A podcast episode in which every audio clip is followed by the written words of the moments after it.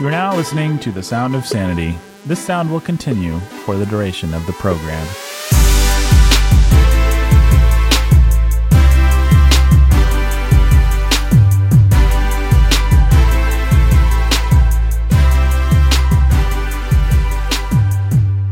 Everybody, welcome to Sound of Sanity. My name is Nathan Alberson. I am your humble and obedient host, joined by Benjamin Sulzer. How we doing, Ben? Good, Nathan. How are you? I'm doing fantastic. Thank you, sir. Wonderful. I've also got Pastor Jacob Benzel here today. How we doing, Jake? Good. How are you? Doing good. We had something that we wanted to comment on though that doesn't really fit into the mold of a traditional Sound of yeah, Sanity we were going to do a normal episode on it, but the more we got into it, the more we realized eh, this isn't going to make for a normal episode. But we can talk about it, put it out Mhm. there for people, and it will it will be helpful to them. Well, and we didn't want to do skits or gimmicks or anything like that, given the subject of the episode. Also, our normal method would be to do a devil's advocacy argument. And I tried to do one and got about five seconds in before I started feeling really guilty and bad because it was just like there are some devils that are so evil that You don't You mess don't with wanna them. You don't even want to represent them. They're, they're- th- you don't even want to provide a small dose to try and inoculate people. It's just It's all poison. It's, It's like all- venom. it's all poison.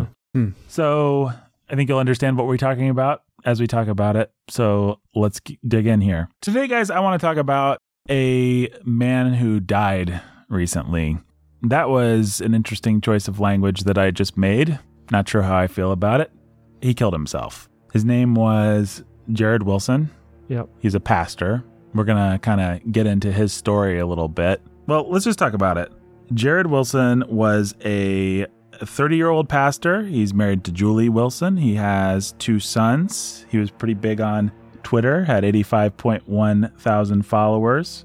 In 2016, he founded Anthem of Hope, which is a Christian organization dedicated to, quote, amplifying hope for those battling brokenness, depression, anxiety, self harm, addiction, and suicide. This guy worked, what do you want to say? He, He called himself a mental health advocate. he called himself a mental he- health advocate.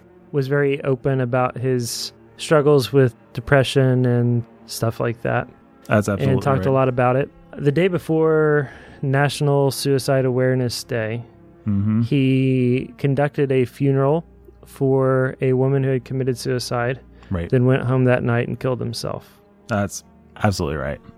Now, we're going to color this story in a little bit more to start with. Uh, let's just uh, get some basic facts out of the way. He was a pastor at the Harvest Christian Fellowship Church in California, had been for the past 18 months. He's been, he's, um, which is a mega church, right? Uh, Yeah. the eighth largest church in America, actually. The third largest in California. Pretty big. Pretty big. It's a church that's in process of joining the Southern Baptist Convention, just so you can situate it theologically. So you're looking at basically an independent, non-denominational megachurch that is affiliate in the process of affiliating or associating with the Southern Baptist Convention, uh, which is the largest Protestant denomination in the world. Yeah, that's absolutely right. Now, Ben, and, and bear with us, people. We're going to get into some detail about this kind of stuff because I think every detail in this story tells. So, we we have a quote first from Greg Laurie, the senior pastor of Harvest Christian Fellowship Church. Mm-hmm. Okay, quote, if you don't understand who God is, if your view of God is warped, then it will affect you in the way that you live. We must have a proper understanding of the character and nature of God. What you believe will enable you to get through the challenges and the difficulties of life. And there is no better place to start than with God Himself and what the Bible says about Him. End quote. Pretty good, right? Yep. Ish. Good. All right, from Harvest's website. This is just a description on the website of this of Harvest Christian Fellowship Church. All right. Quote Harvest is a place where you can come to learn more about God in a casual, non threatening atmosphere. No judgment, no hostility, no ritual, just real people seeking to be in relationship with God and other like minded believers. Hmm. And I want people to pay particular attention to the no judgment, no hostility, no non ritual. threatening Non-threatening. atmosphere. Just hold on hold those things in your mind because we're going to come back to them. Now jarrid founded a nonprofit. Jarrid the pastor that killed himself he founded a mental health nonprofit basically uh what do you call it? An anti-suicide uh Suicide prevention, Suicide, sort of that's the word. thing. Their website says, Need hope for your journey? Subscribe. And what's their hashtag, Jake? Your life matters. Your life matters. So Jarrid and his wife actually founded Anthem of Hope in 2016. They wanted to help equip the church with the resources needed to better assist those struggling with depression, anxiety, self-harm, addiction, and suicide. Uh, their their website, this anthem, touts them as having traveled the globe, sharing their love for Jesus, equipping Christian leader, leaders to reach the next generation in a relevant and authentic way. Both Jarrid and Juli believe that authenticity breeds community, and their determination to be aesthetic stands at the to be forefront. authentic. And their determination to be authentic stands at the forefront of everything they devote their time to. That's interesting. That focus on authenticity. yeah, well, it's all connected. Right. So we mentioned that Jarrid's the author of like three or four books, and that one of them is against poser Christianity. No, so yeah, Jesus swagger. Break free from poser Christianity. Love is oxygen. How God can give you life and change your world. 30 words, a devotional for the rest of us. Wondrous pursuit, daily encounters with an almighty God. And finding normal, an uninvited change, an unexpected outcome. Only good news. How Jesus turns every minus into a plus. The thing that first got us interested in this story was going to Jarrid's Twitter account, actually. The last day of his life, I'm just going to read several tweets that he wrote. September 9th, he wrote, Hope is for everyone. You don't have to keep living in the darkness. That has 846 likes and 344 shares. He quoted his pastor, Greg Laurie. He retweeted him. If you've suffered in life, been neglected, mistreated, been abused, or abandoned, I'm sorry that happened to you. God can take all of the hurt and pain you have experienced in life, use it to touch other people, to make us the men and women He wants to be. He did it for me. At a certain point on September 9th, Jarrid Wilson tweets, officiating a funeral for a Jesus loving woman who took her own life today. Your prayers are greatly appreciated for the family. So I'm the one that saw the headline about Jarrid dying, Right. and Mm-hmm. I clicked on a link to his Twitter and I read through these and I was talking to my wife about it. And when I read that, I told Amanda he preached a sermon about how this Jesus loving woman was a victim of mental illness and now she's free Mhm. and she's with Jesus and we can all be happy about that. And then he went home and believed it and he killed himself. My wife then turned around and looked up his wife Mhm. and looked her up on Instagram. Yep. September 10th, Juli writes on Instagram My loving, giving, kind hearted, encouraging, handsome, hilarious, give the shirt of my back husband went to be with Jesus late last night. No more pain, my Jerry. No more struggle. You are made complete and you are finally free. Suicide and depression fed you the worst lies, but you know the truth of Jesus, and I know you're by his side right this very second. I love you forever, Thomas Jarrid Wilson, but I have to say that you being gone has completely ripped my heart out of my chest. You loved me and our boys relentlessly, and I am forever grateful that I had you as a husband and a father to our boys. You are my forever, and I will continue to let other people know of the hope in Jesus you found and spoke so boldly about. Suicide doesn't get the last word. I won't let it. You always said hope gets the last word, Jesus gets the last word. Your life's work has led thousands to the feet of Jesus, and your boldness to tell others about your struggle with anxiety and depression has helped so many other people feel like they weren't alone. You were an anthem of hope to everyone, baby, and I'll do my best to continue your legacy of love until my last breath. I need you, Jer, but you needed Jesus to hold you, and I have to be okay with that. You are everything to me. Since the day we met, J and J, love you more. And then she writes, These are photos of him in his happy place, fishing the day away. I'll teach our boys all your tricks, babe. Promise. You are my hashtag anthem of hope. And you knew that was what she was going to say because you knew that that was the kind of thing that they taught and that they believed. Right. Mhm. And you scroll through his Twitter feed, and everything about depression and mental illness is framed in terms of victimhood, Mm-hmm. right? And so here you have this idea that Jarrid's a victim, Jarrid loves Jesus, hope gets the last word, he's now free. Mm-hmm. That's just not the truth of what suicide is. And it doesn't matter what you believe about depression and chemical imbalances and mental illness. The reality of suicide is not that It's not freedom. Before we go too much farther, though, Jake, one be, could maybe be forgiven for thinking that that's what his wife would say, that she would want to hold out hope. But what about his pastor? What was his sermon, Ben, after Jarrid died? Okay, so he called uh, Greg Laurie, the senior pastor, Mm. called his funeral sermon "Hope Gets the Last Word," Hope gets the last word. Which is a quote from Jarrid. which is yeah. So a couple of quotes. One about Jarrid. Quote, he dealt with deep depression. It actually went back to his childhood and he was under a doctor's care. And because this was such a struggle for Jarrid, he wanted to help others who, who were also dealing with it. End quote. And another one, quote, if you're struggling with suicidal thoughts, reach out to somebody, let them help you. There's no shame in it. End quote. And then, quote, we need to have compassion for people who face this struggle. Fill your mind with scripture and quote it to yourself. Cast all your cares upon him, for he cares for you. Hope has the last word, not suicide, not cancer, not depression, not death. End quote. Now, there was actually a guest star There at the funeral, and it was none other than who? Kay Warren. Kay uh, Warren. Wife Why- of why should I Rick know her? Warren. Purpose driven life. The Purpose Driven Life guy. So, Mrs. Purpose Driven Life was here. She concluded her message by emphasizing that people who are suicidal or committed suicide, quote, didn't really want to die. They just wanted the pain to stop. She said, his death does not in any way minimize or negate the ministry he had to this church or to you. Uh, Pastor Greg Laurie's son Jonathan said at the funeral, quote, Tonight we can glory in the fact that we know our brother, our friend, Pastor Jarrid Wilson, is at home in the arms of Jesus because he put his faith in Jesus as his Lord and Savior. One final thing I'd like to bring to everyone's attention, which is another Juli Wilson Instagram post. And it is a picture of Jarrid and Jesus, robe, sandals, long hair, stereotypical Jesus, had has his arm around Jarrid, and they're walking close to each other. Meanwhile, Juli and the two kids are holding Jesus' hand, but they're apart from Jesus. So Jesus and Jarrid are hanging out, and off to the side are Juli and her two children. Happy first birthday in heaven, baby. Oh. Today you would have been 31. You lived more in those years than most could in 100. Mm, Well, I think we all feel pretty queasy reading this stuff, and it's a queasy issue to have to talk about, but let's talk about it.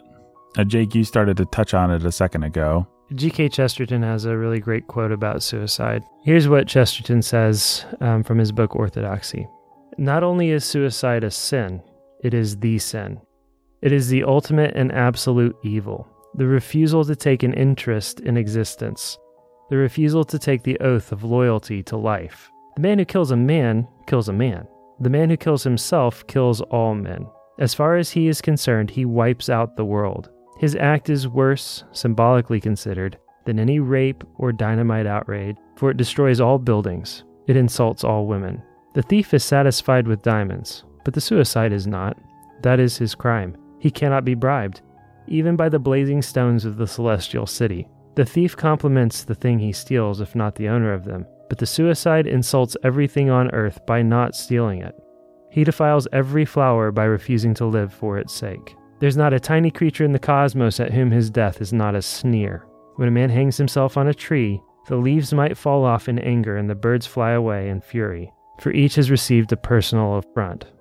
Of course, there may be a pathetic emotional excuse for the act. There often are for rape, and there almost always are for dynamite. But if it comes to clear ideas and the intelligent meaning of things, then there is much more rational and philosophic truth in the burial at the crossroads and the stake driven through the body than in Mr. Archer's suicidal automatic machines. He's talking about euthanasia. Right.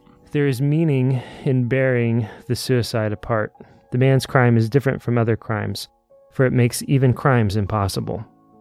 Here, here's the thing about what this man did this man had a wife and two boys, and he selfishly decided that whatever the struggles of his life were, it was more important to him that he end them all and leave his boys fatherless and his wife husbandless and his church without a pastor. And here, here are a whole bunch of people celebrating it, celebrating his freedom, his freedom from the responsibilities of bearing up under the suffering of this life like a man, like he should. And I'm sure he had extenuating circumstances and difficulties. These were his cross to, to bear, not his cross to die on. I- just want to point out real quick. So Jake was reading that quote from a. It was posted on a Reddit thread. So guess what's right below? What's what's the next Reddit thread linked right after you look at some of the responses to that Chesterton quote? Responses, by the way, which are like Chesterton seems really off base. Yeah, me too. People, ha- it's hard for people, and so they discount Chesterton. And then here's the post. Let's commemorate Jarrid Wilson. Some people say that being a Christian doesn't allow you to have mental illness. Well, he suffered from depression and still proved, at least for me, to be a follower of Jesus by saving many lives through his suicide prevention program. God bless his good work. Wow. I didn't know that was there when I pulled that Chesterton quote up. The man who murders himself is the man who murders God. Uh, like Chesterton said, he murdered his boys, he murdered his wife, he murdered his church, he murdered every flower, he murdered God. We all have extenuating circumstances in our lives that come to us because we live in a broken, sinful, fallen world, that come to us because we are sinners and that we have been sinned against. The call on our lives is to live by faith. Uh, it, the, the absolute antithesis of living by faith is killing yourself.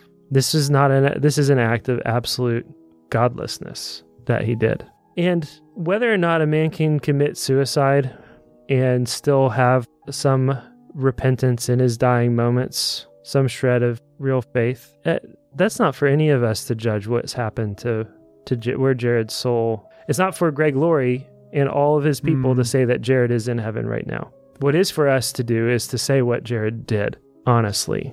What Jarrid did was he left behind two orphans and a widow.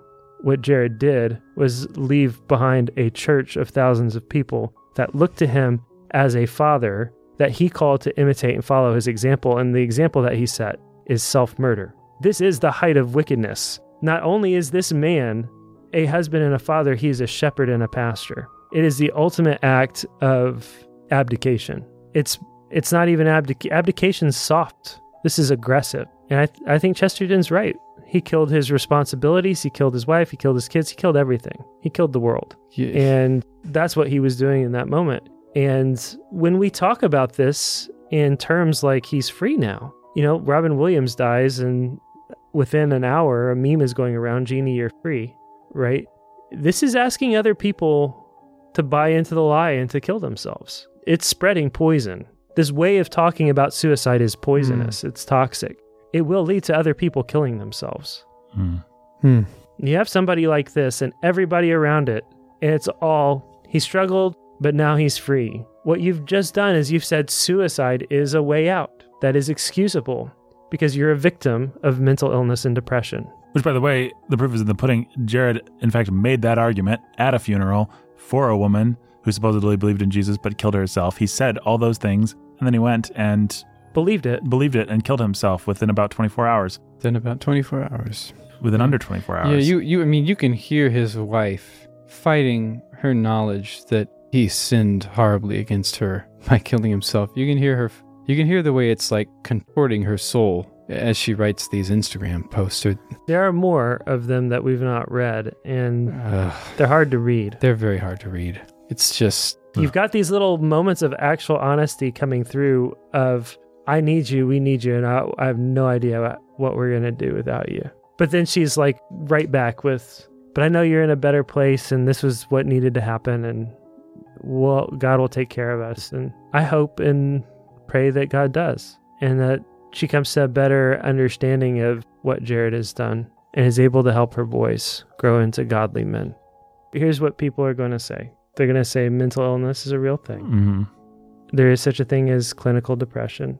There are people that need to be on meds. There are people that struggle deeply with things. Like Greg Laurie said, we see that sort of thing in scripture. We see it in church history and people like William Cowper, who's responsible for writing some of the most beautiful hymns the church has ever known, and attempted suicide, I think, multiple times mm-hmm.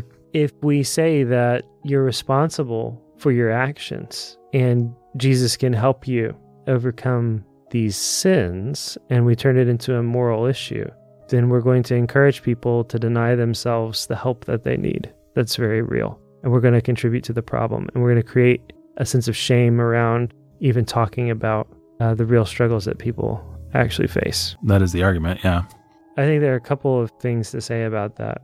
One is that the more we talk about it, the more the suicide rates climb. hmm the more we talk about this and removing the shame and the stigma, the more the suicide rates climb, on the one hand. On the other hand, no, we're not talking about not encouraging people to talk about their struggles, their sins, their temptations, and their needs. And there are people that I have encouraged to be put on medication, and I think it's good for them to be put on medication, and I think that that's a good thing. It can be very much a good thing. But the reality is, if we if we t- take suicide and we turn it into, oh, he's free now, yay, I'm so happy for him. What we have done is we've legitimated it as a response to life is hard. Well, that pretty much says it all.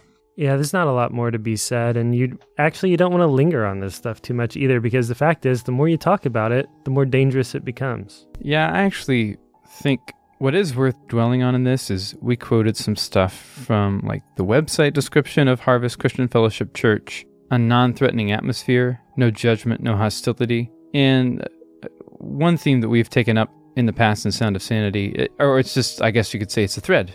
It comes out in various episodes is that there should be actual shame about sin. Like that's healthy and helpful. Mm-hmm. If if your whole idea is that you should meet all sin as though it's acceptable as long as it's described in a certain way, and the grace of Jesus will still meet it, but you're still going to be just as open about it as you would with I don't know your pie recipes. I, I don't know how not to be crass here, but uh, a casual, non-threatening atmosphere is not what a church is called to be, and there, there are many Jarrid things Wilson within needed. you that should be threatened That's right. by coming to church. That's what I mean.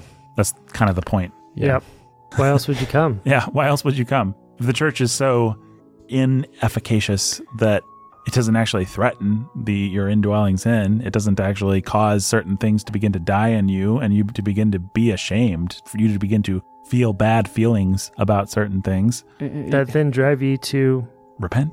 repentance and to God. And on a certain level, you even learn to be more afraid of the sin living in you. I don't know how else to put it. That sounds bad or wrong, but it's true. You learn to think, to realize that sin is an evil force that has to be eradicated, and it's, you can't just think you can feed it from time to time and it won't kill you. You have to learn to fear it some. Yep. And if you want to hear us talk a little bit more about depression, we actually did our second episode, Sanity Mach 1. You can listen to that. And I think we had some good stuff to say about it. Mhm. But I don't even really want to end this episode by saying any of that stuff because I think to, to associate it with this is to almost risk coddling something that just needs to be thoroughly rejected. Mm-hmm. And so, if you want to hear us talk about depression, despair, how to face it, go and listen to that episode. But this episode, we just wanted this sort of mini, not not quite it up episode. We wanted to just make the point that what these people were doing, although it feels perhaps compassionate, feels sympathetic, is just the opposite. It's dangerous. It's getting people killed, and it's wicked. Mhm. And anything else we want to say? Nope. Nope. All right. Sound of Sanity was produced by Nathan, executive produced by Jake and Nathan. Until next time, Stay sane. probably can't even use that. Mm.